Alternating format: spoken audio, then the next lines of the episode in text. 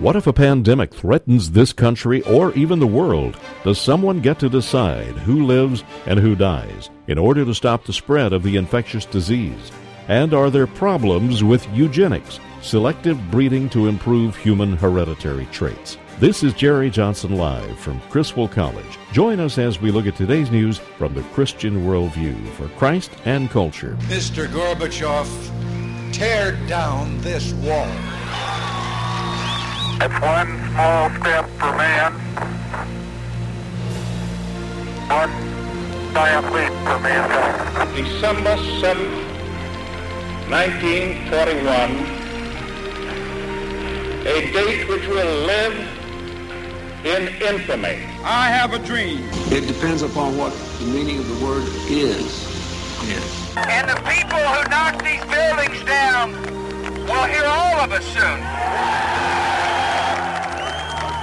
We will not tire, we will not falter, and we will not fail. Welcome to Jerry Johnson Live. For the next hour, this is your place for relevant discussion of topics in the news and in our culture from a Christian perspective. Later in the show, we'll open the toll free lines for your questions and comments. You may also email us at talk at jerryjohnsonlive.com. Now, here is today's host, Dr. Barry Creamer. Man, am I pleased to be with you today. Listen, I, I don't watch the Kentucky, Kentucky Derby. I, I never make it a, a, point to watch horse racing or anything associated with it because, you know, just frankly, it's uh, associated with something that appeals to the baser interests of human nature, and I just can't justify participating in that. I mean, gambling itself just really bothers me. Now, this is not about gambling. That's that's not our topic right now. If that were our topic, we'd have to talk about the lottery and why I wouldn't play that and why I think it's wrong if people do and all that kind of stuff. And then some of you do play it, would feel nervous, and you know you might want to change, and you don't want to do that because the topic we do have today is just too important for you to ignore. So we're not going to talk about the fact that it's really odd that we would consider something immoral to begin with, but then make it moral only so that the government can do it and keep other people from being able to do it like the lottery would be. But again, we're not talking about that today, so let me get back on topic. The issue is not gambling, and so I just want us to take sort of pari-mutuel gambling and the whole betting scene out of the context of the horse racing for a moment and just talk about the horse racing itself because of what happened at the Kentucky Derby. Here, I, I want you just to listen to the end of the race. As they turn for home, and Big Brown makes a big move, and he takes the lead. Big Brown is opened up now by three. The game filly, Eight Belles, trying to run him down the final furlong. It's Big Brown. He's down clear. Big Brown and kept the by four legs. The game filly second on the inside, Eight Belles, but Big Brown, Big Brown is a superstar. He'll win the Kentucky Derby. Big Brown wins by five. Eight Belles ran second. Now, uh, that's important that Eight Belles ran second. We're going to talk about that in a second. I can understand listening to that and even seeing a horse race every once in a while, while people would be interested in it just as a sport if it could be separated from all that corruption and gambling. But here's this exciting ending to the race, and really no one at that point had noticed uh, that there was a problem with Eight Belles, the horse that had come in second, until the NBC announcers uh, started to observe that something was going on. And we're told now that Eight Belles, the filly, has been injured. Trying to get some information right now. Uh, there she is. Going on the track ambulance. Uh, equine ambulance was just headed over there. I think that's probably what Big Brown had spooked from. Oh, that's just about 20 yeah. yards away from where that accident had happened. Now that's uh, that's a description of uh, them first noticing that something had gone wrong with Eight Belles. That indeed she had broken her uh, two front ankles and had collapsed, and the jockey had fallen off of her, and all of that. And uh, and that, of course uh, we all know by now that she was put down there on the track, uh, euthanized almost immediately. and it's just one of those injuries that a horse wouldn't recover from. And so, of course, this has drawn a lot of attention from people about whether the horse should have been kept alive or killed or any of that. But, you know, what happened to me was when I heard that on the news, because I, I just happened to be walking by a TV or something and I heard, never did see uh, what had happened, but I heard uh, them talking about having to put down the horse that had come in second uh, because it had broken uh, both of its ankles. And I just thought, ah, oh man, I you know I winced in reaction to it. It, it was an emotional reaction that I had to it, and uh, even that bothers me a little because I realize that you know we kill animals and eat them all the time, and I'm okay with that. I'm good with that. I I've slaughtered a lot of chickens in my life, and I've killed a lot more just by paying for them at the grocery store. But I mean, literally, I've gone out to a farm and slaughtered a lot of chickens. I, I don't have a problem with skinning a deer and gutting it, cleaning it, doing all the stuff that's necessary so you can get the meat off of it. I, I don't have any problem with that at all, and I'm comfortable with that. And I realize what a routine project that can become if your job is to provide food for the rest of the community. So I, am good with all of that, but I winced when I uh, heard about this horse suffering, and uh, it raised a question in my mind not one without an answer, but one that provokes a really significant moral issue in our culture and in us personally as human beings. And that has to do with how we're supposed to react to animals. Now, don't, don't think that this show is about animals. It is not. It absolutely is not. I just need to use this topic to introduce what I do want to talk about with you. And it has something uh, much more important at its roots than just talking about animals. So here's the question that I have for you. Are we supposed to regard animals in the same way we regard people? Are we supposed to be compassionate for them and protect them and give them rights and recognize their significance and all of that? Or are we supposed to have some kind of a callous disregard for them? Well, you know, obviously it's possible that we could have a, a position that's somewhere in between. We don't, we don't have to go to one of the two extremes. And in fact, I think the Bible does give us a position uh, that gives us a specific moral responsibility regarding animals uh, in both directions, actually. For instance, instance, uh, if you look at Genesis chapter 9, and I, I don't know that we have to take time to read the passage itself here, but if you look at Genesis chapter 9, after the flood has happened and uh, there's sort of a new order in the world for Noah and his family, one of the things that God says is not just I've given you the green herb for food, that is uh, vegetables to eat, which is the case back in Genesis 1 and Genesis 2 uh, in the Garden of Eden, you know, before, well, before the fall. So we're just eating vegetables. But afterwards in Genesis 9, he says, says, I have given you everything that lives to be meat for you. Every moving thing that lives shall be meat for you. As the green herb, I have also given you all of these things. Now, he says there's a certain way you should eat it, a certain way you shouldn't eat it. Don't eat it with the blood for all those weird ceremonies they would have gotten out of it. I have some power over animals and so on. We don't want to do any of that weird stuff. But, but the fact is, well, look, one of my favorite bumper stickers is one that says, If God had not intended for us to eat animals, why did he make them out of meat? Now, I can live with that, man. They're made out of meat. We're supposed to eat them. I'm good with that. But but that gets abused into a complete disregard for animal life, as if it makes no difference at all how we treat them. So you can see where the problems go on one side. Now, on the other side, there's Proverbs 12:10, one of my favorite proverbs. I find it really interesting because of how I had seen people treating animals in the past when I ran across this, across this as a teenager, just reading it in my devotionals. Uh, it really had an impact on what I understood about how God expected us to treat animals because it says, "A righteous man regards, has this esteem for the life of his beast, his animal, but the tender mercies of the wicked, those are cruel." Now, the idea is that there's some value value that we're supposed to give to the way we treat animals themselves. Now, while that's important to me also, it also gets abused. It gets abused into the kinds of arguments that we've heard being made about the horses that were involved in the race, for instance, at the Kentucky Derby and in horse racing in general. Here's and here's what happens: the the PETA people, people for the ethical treatment of animals, which is uh, a misnomer as a title of an organization, but they believe that they're advocating something like the ethical treatment of animals. It's actually not. But anyway, the PETA people, their reaction to all of this is to try to sue the jockey and sue the owners so that uh, the jockey can't uh, race anymore. They hate the fact that he was beating that poor animal with a whip. Boy, I, I just really don't think they get what those jockeys are doing to begin with. But anyway, he's beating that poor animal with a whip. We just really want to punish him for not having stopped the horse before he got to that bad condition. And, you know, if we're wrong about understanding why all this was happening, then we'll find something else to blame that jockey for, and we're going to punish him. Uh, this is a quote from one of the representatives of PETA. They said uh, if he didn't if he didn't uh, cause the horse to run after he had already injured himself, if he didn't know what was going on, then he says, then we can probably blame the fact that they're allowing uh, that they're allowed to whip the horses mercilessly. That is, we're going to blame somebody for injuring this horse one way or another. That's what the PETA people do because they want to treat animals as if they're persons, which is also a mistake. And let me just give you a couple of quick responses from the trainer of the horse to say that uh, you know these animals. I mean, the, the the trainer's job is to keep the horse healthy and strong and vibrant and and not to abuse the horse. And that's why he allowed the horse to be put down and was glad the horse was put down like it was. He hit her a few times, but like any jockey would, uh, she responded well and she finished full of run and, and she just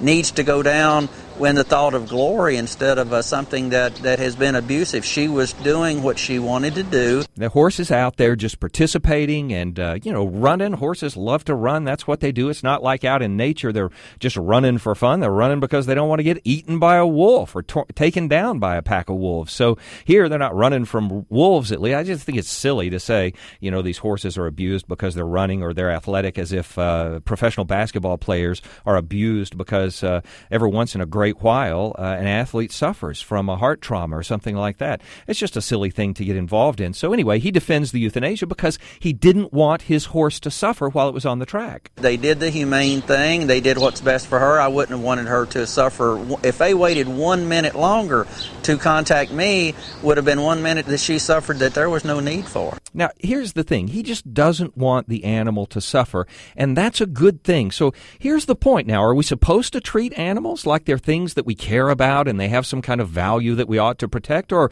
or are we supposed to treat animals with callous disregard like they're just chunks of meat that are walking around to stay fresh until we decide to kill them and eat them? Which way are we supposed to look at it? Well, here's the reality how we treat animals has nothing to do with their value, but rather with what kind of people we are, what kind of character we have. In fact, it's uh, one of the characteristics of human nature that people become violent against property first, just objects. They just destroy walls, or they, uh, you know, are bad about some of the stuff that you see around here in Dallas sometimes too, graffiti and things like that. They destroy property, they steal property, they abuse property, and then they take a step toward abusing animals, abusing things that can't defend themselves, abusing things that don't have the same rights that human beings would have, and then they take that last step, that really critical step towards abusing other human beings and harming them. And of course, none of that's good. The confusion, though, in this process is that we start assigning human traits to animals in order to justify the concern we have for them.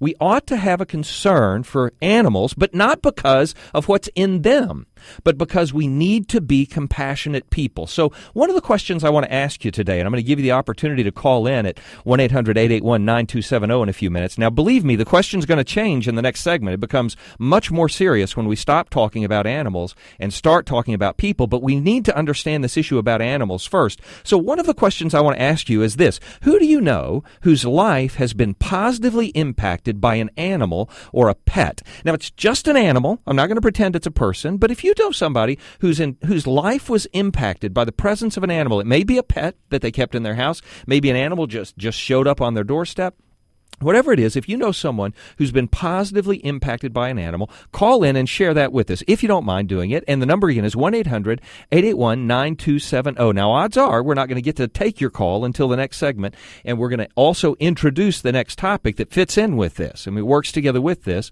because we need to understand why we hold the values that we do. And, you know, what's going to be important about this is that the kind of person who's positively impacted by the presence of an animal is a person who has something in them them that's of great value.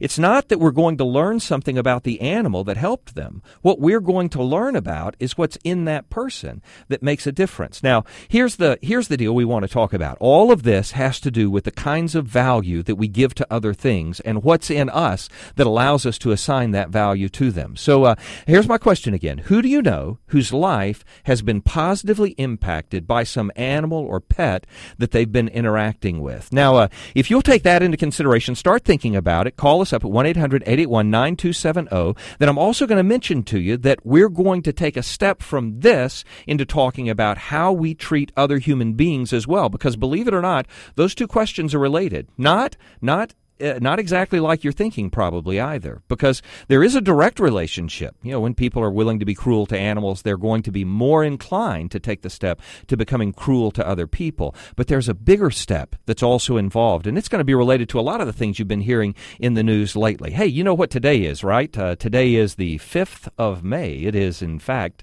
Cinco de Mayo. And uh, Cinco de Mayo, not tomorrow, de Mayo is today. And in observing Cinco de Mayo, of course, we have this band in Washington, D.C. that's celebrating the festival and everybody's. And what we're reminded of is that we have a lot of cultures that interact with each other in America. And we're proud of that. We're glad for that.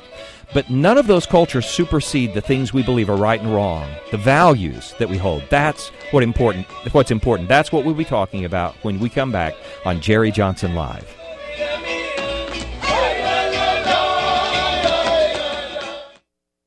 This month on KCBI, we look at the family God's way. God's way. We are the Millennium Brady Bunch. And Proverbs says, You are doing a wise, God pleasing act when you find a good wife or a good husband. God's way.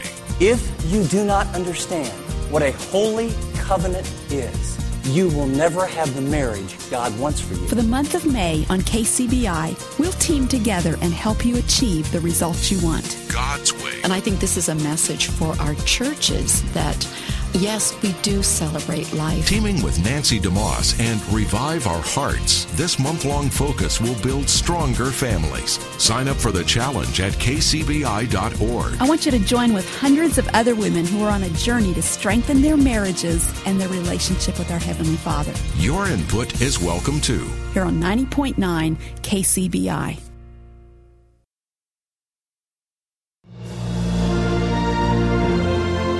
You're listening to Jerry Johnson Live. Now, here's today's host, Dr. Barry Creamer. And you know, I'm going to be with you a lot of this week, and what I'm hoping to do uh, is the same thing we're starting to introduce today, and that's not just deal with a topic like, you know, animals right now. We've got three callers on the line I'm going to get to in just a moment, but just before I do, let me just clarify our goal because, you know, we have all these values that we say shape our whole worldview, our Christian worldview. But what I want to do this week is make sure we remember or understand what the values are. That is, what the base of those values is. It's not just a, a random assortment of right and wrongs that we've constructed so that we can live our lives in a better way. We don't want to just live our lives in a better way. We actually want to embrace the reason God created us and the thing we're supposed to stand for. That's what we're trying to get back to even today. And it's going to take us a couple of steps to get to this one core value that really underline, underlie everything that we're going to be talking about this week. So let me start by uh, inviting our callers to uh, to give us some input on the animals they know of who've impacted somebody's life positively. I know Sue is calling in from Richardson. Sue, I, I understand you know somebody whose life has been positively impacted by an animal. Is that true? Yes, sir. I just want to thank you for taking my call. Sure. I don't want to sound really strange, but I belong to several non-profit groups. Okay. Kitty Co., Kittens Inc., um, Feral Friends, and Pals. Good deal. We all uh, find that these stray cats and help them get them fixed, neutered, and released, along with other people. And they're not just creatures; they are love. We have a friend that's legally blind, and these cats have just made her life something to love and cherish. Yeah, great. I have uh, 42 cats that are stray animals that I go and feed. I I personally go and feed them. Okay, now let me just clarify this so I understand this from our listeners' perspective and mine also. When you say you have 42 cats, you mean you have 42 cats that you leave your house and go feed somewhere? Yes, sir. I really do. Sometimes I do get donations from people, but um, wow. I I have been feeding by my you know my own money, but at the time I'm not working and I am getting donations. Yeah. Food. I don't take cash. I just take food. Yeah. And I have fallen in love with them. I feed them. I I sit for sometimes up to three hours, and have tamed them and found them homes. Oh my goodness! Uh, you know, that will, I know everybody thinks I'm just off the wall, but well, I, I- look, you, you look, l- listen. You don't worship the cats, right? Oh Lord, no. Okay, But, and you don't- know, they they have a life too. They're not just some weird inanimate object. That Sure, sure. They show love. Sure. Well, they respond to you, and you see in them a response to you. That's good. I, I love that. I, I appreciate the fact that you're a loving person. I appreciate the fact that you take care of these cats because they deserve to be taken care of. They're God's creatures. So uh, good for you. Uh, excellent deal. You know, the thing that would concern me is if you know if somebody had uh, cats that they took care of and they disregarded a human relationship that they had in their life. That would concern me. But that's but that's the whole issue here that we need to be the kind of people who love and take care of even all of God's small creatures, right? So good for you. I appreciate Not that, only sir. women too. Well, we have men and women that go and feed these. Yeah. It's really funny that you say that because uh, all of the people who've responded so far to the uh, invitation to talk about animals uh, having a positive impact on their life are are females.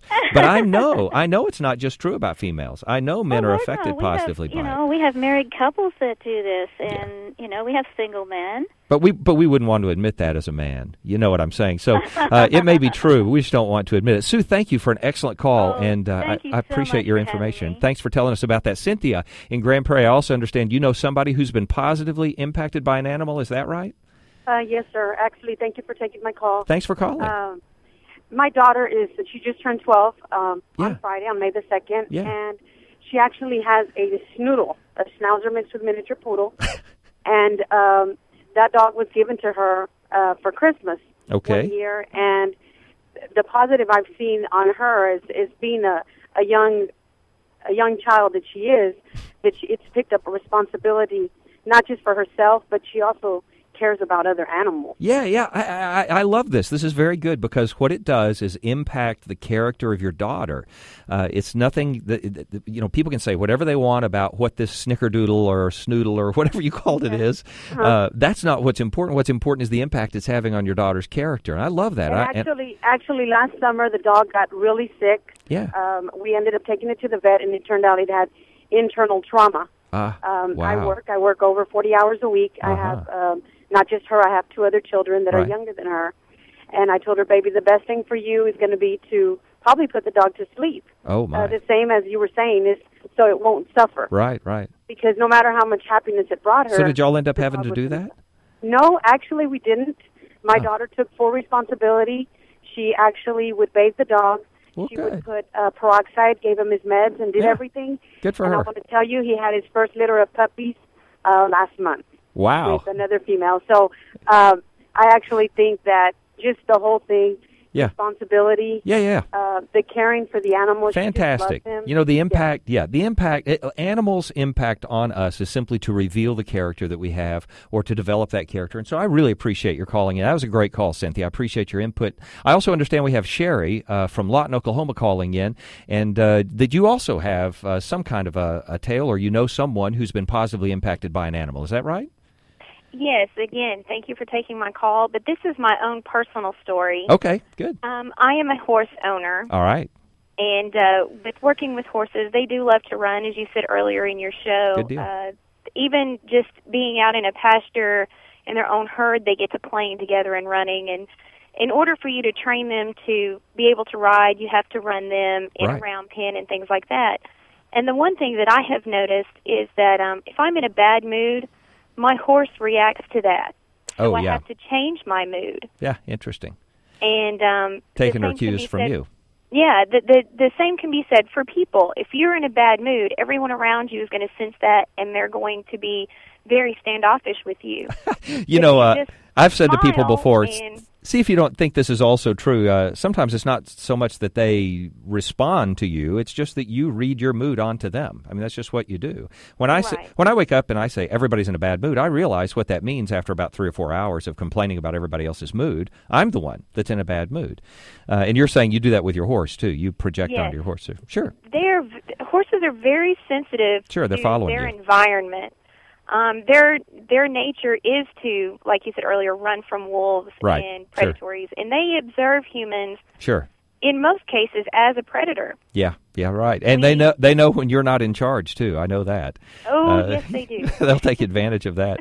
Uh, so, Just like any child will. so, Yes. so you respect the life of your horse, yes. and but you don't think your horse is a person, right? A human being or something like that. No, he was merely put on this earth for my enjoyment. Hey, good for you. Well, I, I think that's a beautiful perspective. You respect the life of your animal, you recognize that it's not a human being, and that's really important. Sherry, thank you so much for your call. That was a beautiful call, and I appreciate all your input. Now, we didn't have any men call in, but you guys know this is true. I've had good friends who are in FFA, and they raised a steer solely for the purpose of selling it and having it cut up into beef, and they cried. They cried when they had to hand over their steer to the person who bought it because they knew it was going to and be killed because they walked it every day and they cared for it every day. So you big, tough, calloused guys, you know you can get attached to an animal too. That's all right. It doesn't mean you think the animal's a person. It means you have respect for life, and that's a good thing. We need to be like that. So here's the deal. A lot of times, our arguments as Christians sound just as pragmatic and utilitarian as those of a normal person. What I mean by that is by a normal person, a person who doesn't know Christ. You know, I mean, if we have a Christian worldview, we're not supposed to be normal. So a normal person, you know, they're going to make an argument about something based on whether it brings about the best result, whether it works or not.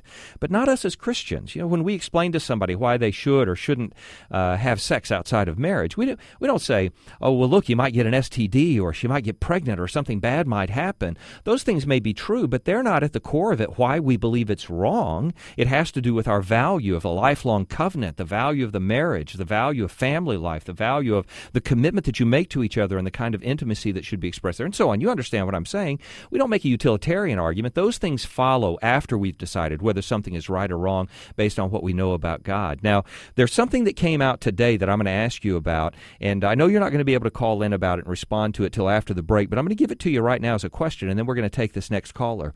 And that's this.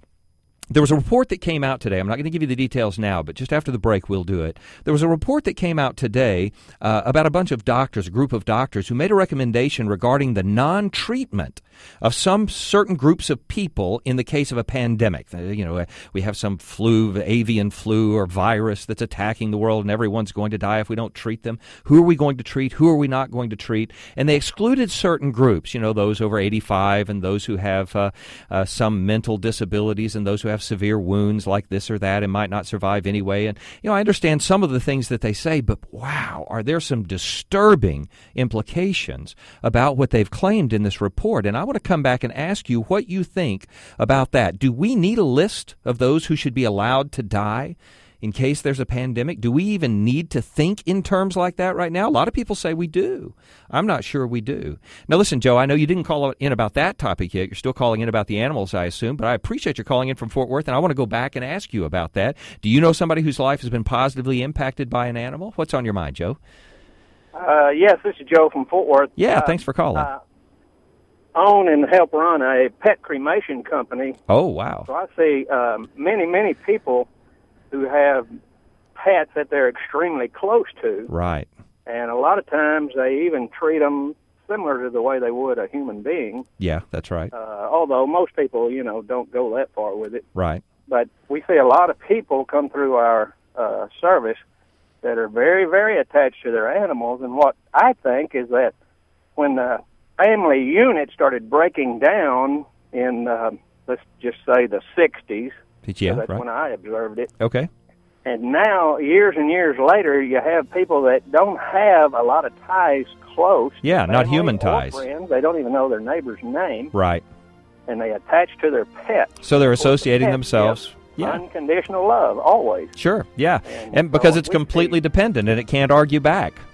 if it Well, does, we have absolute authority. always there for you. So we see lots of people that are Yeah. very, very attached to their pets. Let me t- tell you two things I appreciate about you. Number one is that you're caring for people who cared for those animals. And number two is you appreciate the fact that in their own heart they had a concern for that animal. And that's important. Now, we're going to put all this in perspective when we come back after the break. And I want you to call in on that question I had asked a moment ago. Call back in right after the break on Jerry Johnson Live.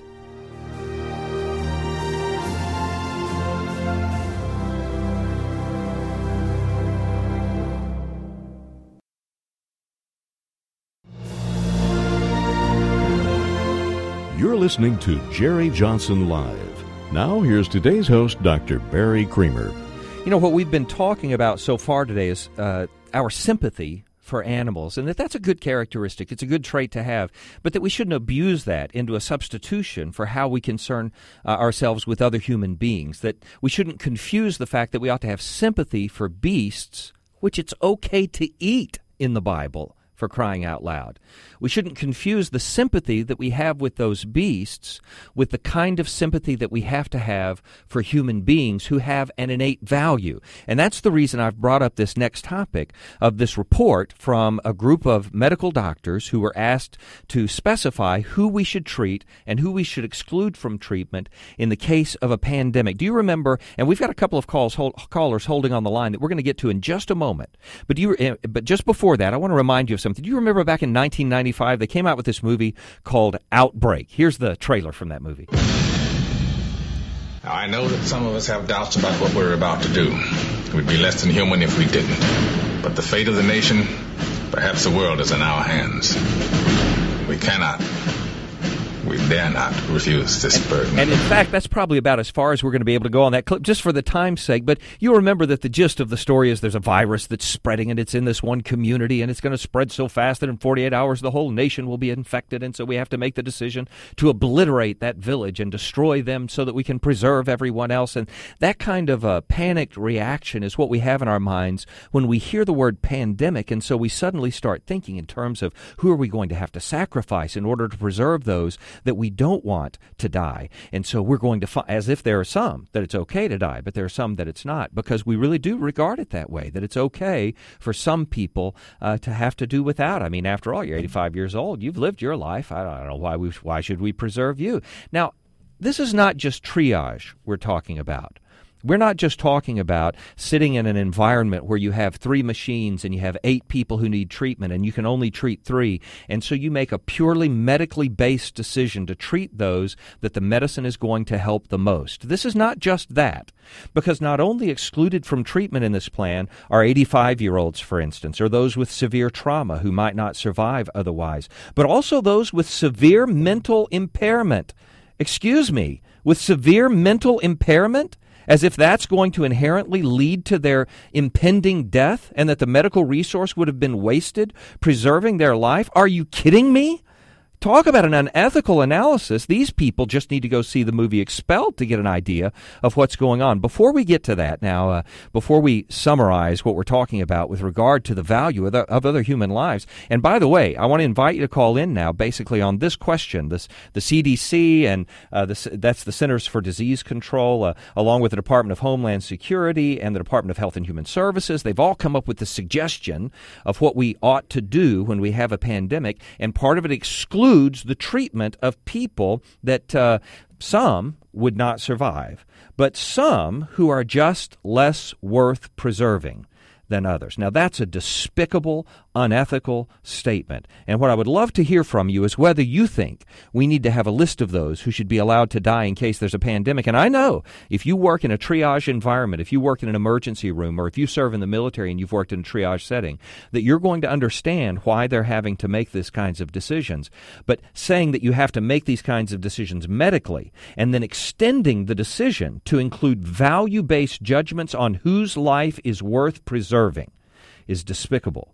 And so I just want to ask your opinion. Uh, does that bother anybody else? Our number is 1 800 881 9270 if you're interested in calling in on that. Now, here's the reason I'm putting these two things together because it is critically important that we have a sympathy for animals, that we have something in us that looks at things that do not have the innate value we have and actually cares about those things. But it's equally important that we not confuse that with the innate value that is in human beings, which ought to evoke a sympathy in us as caring beings because of that innate value. It's incredibly important. I'm going to clarify all of this some more as we talk about it, but I want to go back to those of you who know somebody who may have been positively impacted by an animal in their life because of what it reveals about the person who was positively impacted. All right, here we go. Uh, let's see. We got Jessica in Dallas. Uh, appreciate your calling in. What do you have to share with us today? Well, um, I have a comment just about the sanctity of life, I suppose, not great. so much on the animals. Yeah, that's great. But um, even though I'm an animal lover and have six dogs, and I'm very happy about it. well, you know, the two values can go together if they don't get confused. If they don't Absolutely. get confused. So go right ahead. Um, I did see Expelled, and Great. I would have to say that um, in regards to this whole um, this whole situation you're speaking on, um, that it kind of reminds me of Nazi Germany. Oh, uh, yeah. Who are we to say who should live and who should not live? Yeah. Um, I would also be reminded of the time where um, the people brought the crippled man to Jesus and said, "Whose whose sin was it? Because of this man for his Ah, crippledness." yeah. And, it, and Jesus responded, "Neither. Yeah. It's for the glory of God." Well, that's exactly right.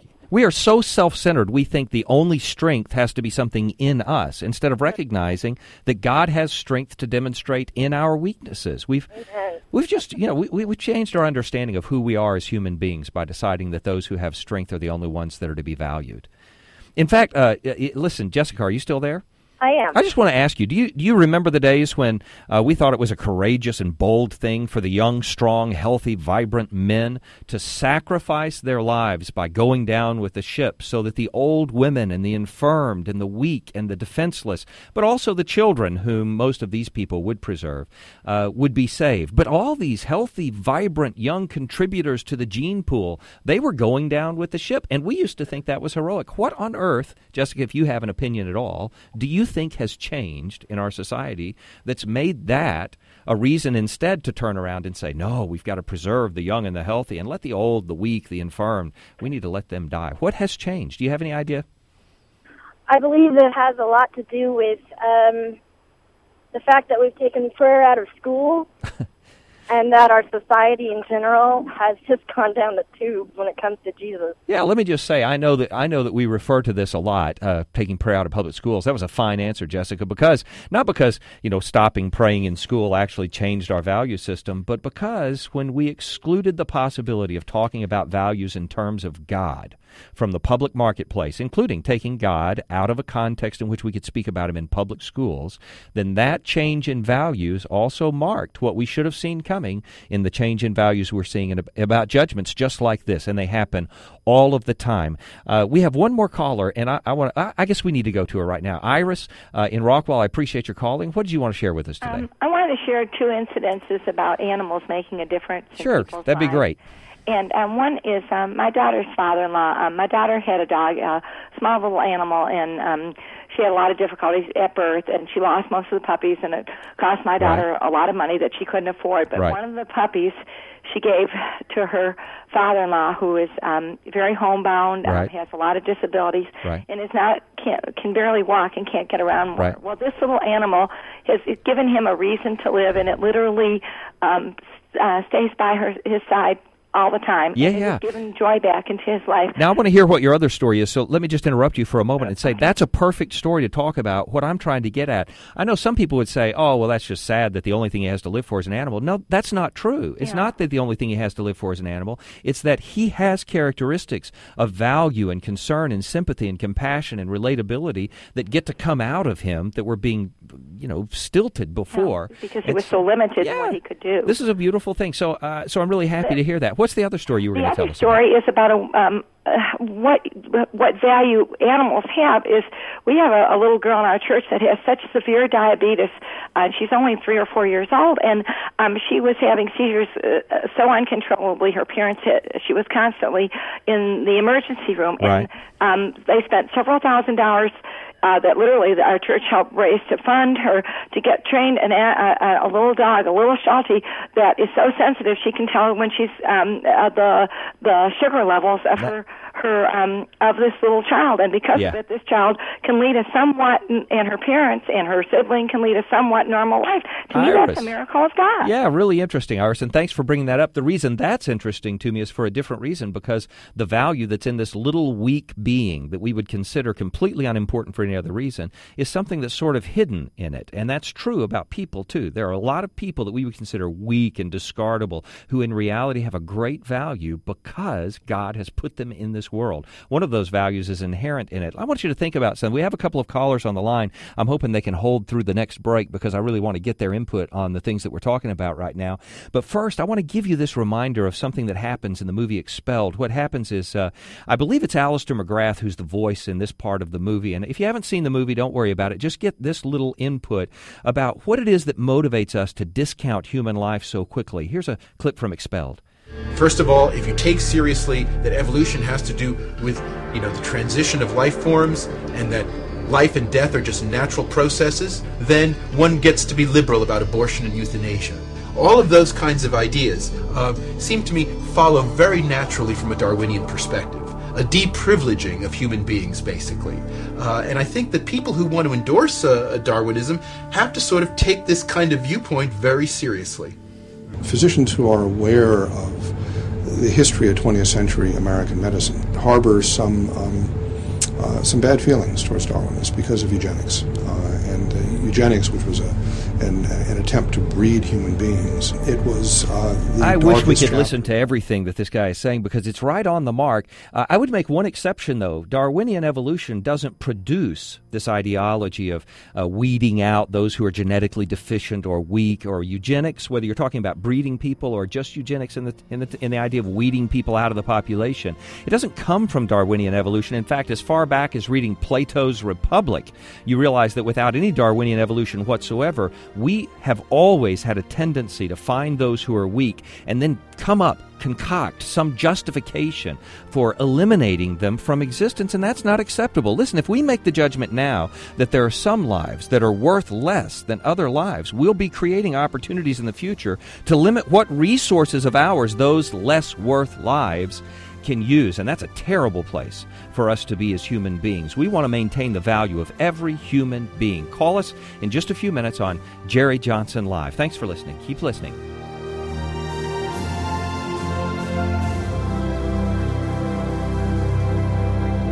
This month on KCBI, we look at the family God's way. God's way. We are the Millennium Brady Bunch. And Proverbs says, You are doing a wise, God pleasing act when you find a good wife or a good husband. God's way.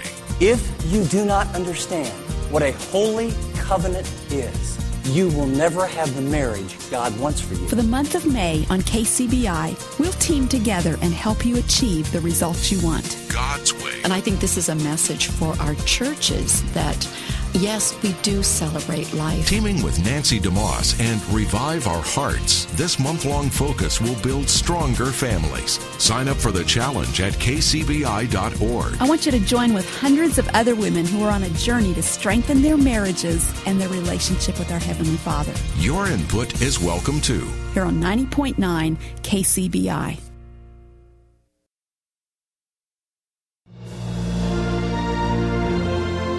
You're listening to Jerry Johnson Live. Now, here's today's host, Dr. Barry Creamer. Well, we've been talking about our sympathy for animals and our willingness to violate our sympathy for many human beings. Now, I neither want to reduce the amount of sympathy that we have for animals uh, any more than I want to tolerate this willingness to reduce our sympathy for human beings. I, I want us to be compassionate people, but I want us to remember that that the reason for compassion can be different in different circumstances. The reason for it with animals is because of what's in us. The reason for it with people people is because of what's in them and because of how God wants us to regard every other human being. In fact, that's the core of Christian values. When you think about how you summarize Jesus' values, it starts with an understanding that everything I want to say about others, I have to be willing to say about myself, and vice versa. That's the golden rule. It continues with what James calls the royal law, which is love your neighbor as yourself. That is, love the other, the person that's not you, that may not be like you. They might be, it doesn't matter, whoever it is, as yourself. That's not in any way a statement to love yourself. You love yourself plenty. The commission is to love your neighbor as you already love yourself. And if we were to adopt that position, our concern for every human being becomes paramount because they're a human being, not because of what we think they can do for us. We have a, a couple of callers waiting on the line. Uh, in fact, one dealing with each of the topics that we've been trying to use to hone our understanding of this core Christian value. And Sue, I appreciate your calling from Gainesville. I know you've been holding for a while, so thanks for your patience. What do you have for us tonight? Well, I have kind of a different perspective okay. on the animal issue. Okay. Uh, I'm 60 years old. My dad uh, did his own butchering. Yeah. Uh, he was adamant that you never, never cause an animal to suffer. Yeah. And you never killed an animal for sport, that you only killed to eat. Good. And I just, I grew up with that well balanced idea that uh, you treat animals humanely. They were put here for food. And if you killed them for food. You did that in a humane way. That's exactly right. And you know, listen, both of those, Sue, in my opinion, are really important lessons for us to learn. That's why our treatment of animals is different than our treatment of persons. What we learn from treating animals uh, as sometimes food product, which they are according to the commission of Genesis 9, what we learn from doing that is that they're not human beings. They are not persons. We can do with them what we cannot do with human beings. And in drawing that line, we're also making clear what's inside the circle of what we always have to care from. So you got to learn both lessons that I wish everybody would learn. Number one, that you need to be a caring and compassionate person. And number two, that your responsibility towards human beings is unique. Would you agree that you learned both of those lessons? Yes, sir. Sue, I, I, that's a perfect call. That's exactly the point point that I'm trying to make tonight. Sue, thank you so much for calling in. And Ryan, I also understand uh, from Sachse you're calling in, and uh, you had some input for us tonight. Thanks for calling, and thanks also for holding for so long. Thank you, Dr. Creamer. I just wanted to say on the eugenics debate. Yeah. Uh, you know, when you watch movies like uh, Expelled and you think about evolution and, and right. the idea of survival of the fittest, you know, it really shouldn't surprise us at all that uh, our culture is allowing right. uh, our medical community to, to make these kind of studies and make these kind of statements. And Right. I, I just really think the danger here, uh, you know, it, it's it's just obvious. But the danger, the agnostic community wants us to think that that the evolutionary discussion is purely scientific. It's Right. purely science. There's no moral value attached to it. But Right. right here, we just see so clearly that there's there's a distinct moral debate that's going to rise out of the science. That's exactly that right. just- Ryan, I want you to hang on the line for a second because I want to ask you a question in a minute uh, about a slightly different topic, but it's related, and I want to get your input on it. So uh, here's the deal. We need to understand, I think one of the most important things for us to understand is that it's not true that if you're a Darwinian evolutionist, you must believe that eugenics is a good idea. And that's true. Although it does sort of fit together with it. You know, it, it fits hand in glove. But, th- but it is true that human nature is always trying to find an excuse for killing all the other people that we don't like and for getting rid of those who are using our resources. And so, you know, if you adopt any worldview that allows that, it's a dangerous position to be in. Now, Ryan, suppose uh, are you are, are you married, Ryan? Yes, I am. Okay. Do you have kids already? No, I have I have a cat. okay, that doesn't count. Uh, That's right. But Uh, I, that's for, that is for sure. But it's good if you if you can keep the cat alive, then you should think about having a kid. That's just a just a, a word of advice from me. Anyway, uh, let's suppose that you go to a physician and you want to have a child using artificial reproductive technologies, and just uh, just imagine that this is the case. So you go and you're going to have use in vitro fertilization, even though uh, there there are some problems with that, uh, but we'll talk about that another day. Sure. But in this case, you go and they say uh, to you, which this happened a year and a half ago at Baylor uh, Medical Center. They actually made this sex selection study. Uh, they used this uh, some people who were going to use artificial reproductive technologies to do a sex selection study, which meant they were going to find out what the psychological impact would be on people if they were able to select the gender of their child that they were going to have. If you could go and you could say to your doctor, "We'd like to have a boy," would you make it so that the boy is the one that's implanted uh, in my wife, so that we can have a child? Uh, would you be willing to select, not just know ahead of time, but select the sex or the gender? I mean, of your child. You know, I don't think so. I, I, I Good. I think that that is that is playing God, uh, and you know, you can take that argument so many places. Some people will take it so far on the on the hands-off approach that they Right. will refuse medicine because Right. that's playing God. But when it comes Right. to the actual That's a mistake. creation of life, and I would also, of course, beg the question that what happens if they find out it is a girl? Does that mean that you're going to destroy that? Exactly. Now, see, now see, that's the issue, especially with artificial reproductive technologies. Ryan, thanks so much uh, for your feedback on that. This was this was a great call. Thank you.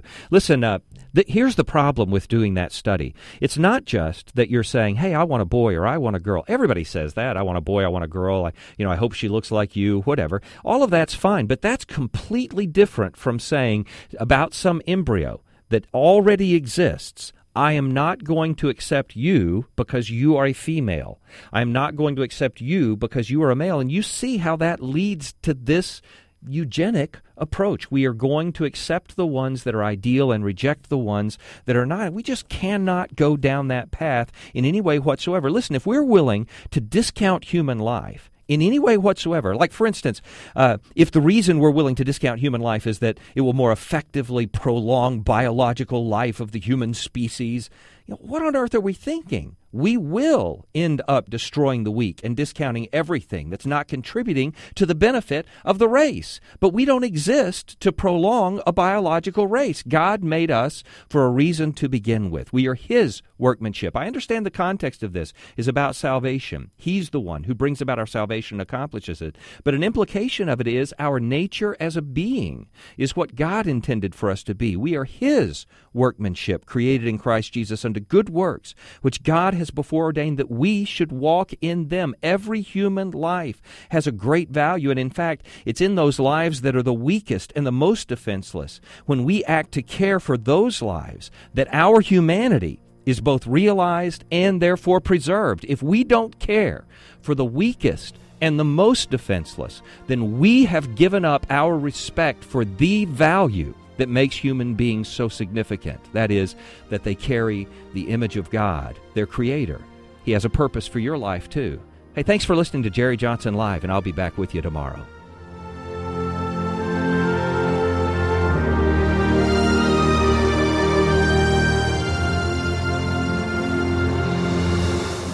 You've been listening to Jerry Johnson Live, a Christian Worldview radio show.